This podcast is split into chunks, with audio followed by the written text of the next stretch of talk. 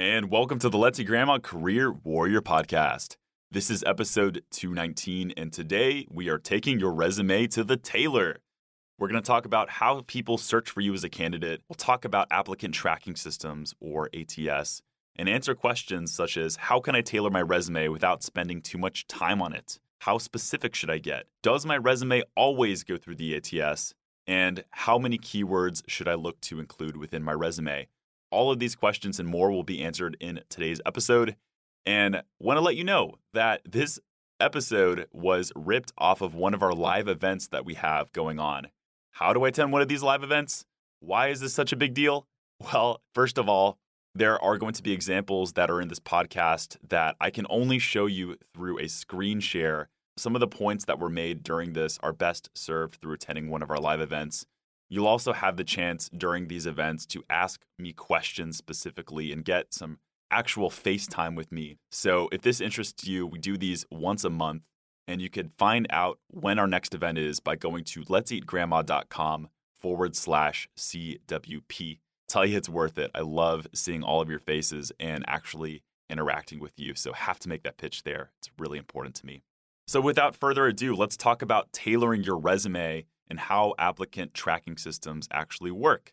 We want to not give you, we want to dispel any myths. We want to preach you the truth, and we don't want you to listen to any other resume podcast. Okay, maybe there's some other good ones out there, but this is the best one, and we like to give you the truth based on actual principles here. So, without further ado, this is episode 219 of the Career Warrior podcast. Hope you enjoy. ATS compliance and tailoring. The big mystery, the thing that I want all of you to not worry about by the end of this because I'm not going to overcomplicate it too much. But ATS compliance is something that people worry about. And we put tailoring within the same category because, in my opinion, it's the same thing. If you have strong tailoring principles and strong content to where you're tailoring towards the job posting, ATS compliance should really not be that big of a deal. So, with that being said, you do need to tailor your resume for every job. Don't go crazy. Don't spend 80 hours working on your resume week after week. That's not what I'm trying to tell you to do. But I think you should take at least five minutes to take that resume that is oriented towards a specific position and try to match it up to tweak it a little bit better so it matches to the job you're applying for that five minutes, that 10 minutes can make a difference in terms of getting your resume noticed. It is worth the time. Things you can do to tweak your resume to where you don't have to spend hours and hours tailoring it for each job position is you can reorder certain bullet points to where the bullet points that are more relevant for the position you're applying for are higher within the resume as humans, we read things left to right, we read things top to bottom. So use that to your advantage and put the most important, most relevant things at the very top of the resume and shift things towards the left if you can.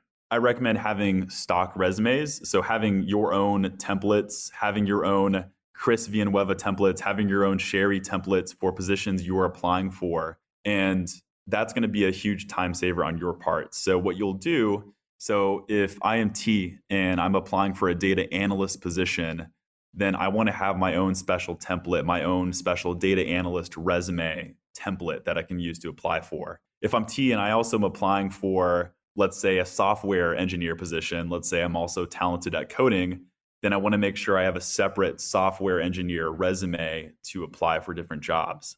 And what I'm doing with those two templates, that data analyst template and that software engineer template, is I'm tweaking it ever so subtly to those job positions that I'm applying for.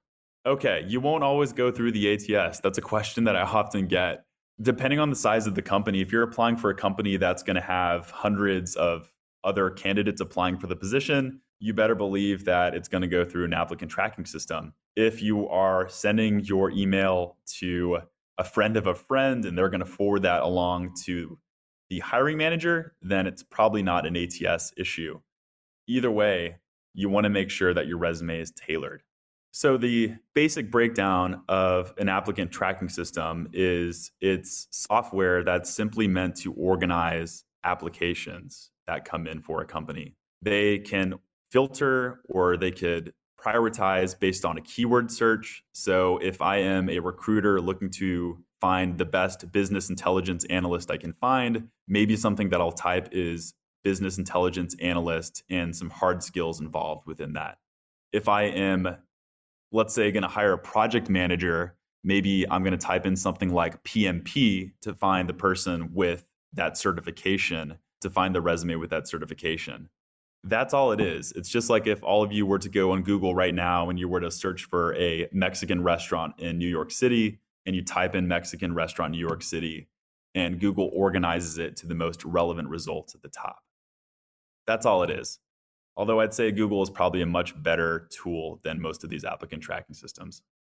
Here is a screenshot, my friends, of Bullhorn, which is one of the top pieces of software for this. So someone typed in the words accounting, accountant, and accounts to search for the ideal candidate. Some common mistakes here are keyword stuffing. Uh, don't write for the robot. That's not what this is about. Uh, the entire point of ATS compliance is so a human can read it in the first place. So I recommend choosing the seven to 10 keywords that are most relevant for you, not the 40 to 50 to 60 keywords. Don't keyword stuff, but the ones that are going to be most relevant and focusing on those within the resume. And I'll show you a picture in a little bit about what keyword stuffing looks like. It's not pretty. There is no magic bullet. So for those of I, I remember I once spoke to a job seeker who what they did in order to get past the ATS, this is so silly, but what they did was they typed in a bunch of keywords, I mean like hundreds of words, and they shrunk it down to type font size to font and essentially made the, the font size white so that someone couldn't see it.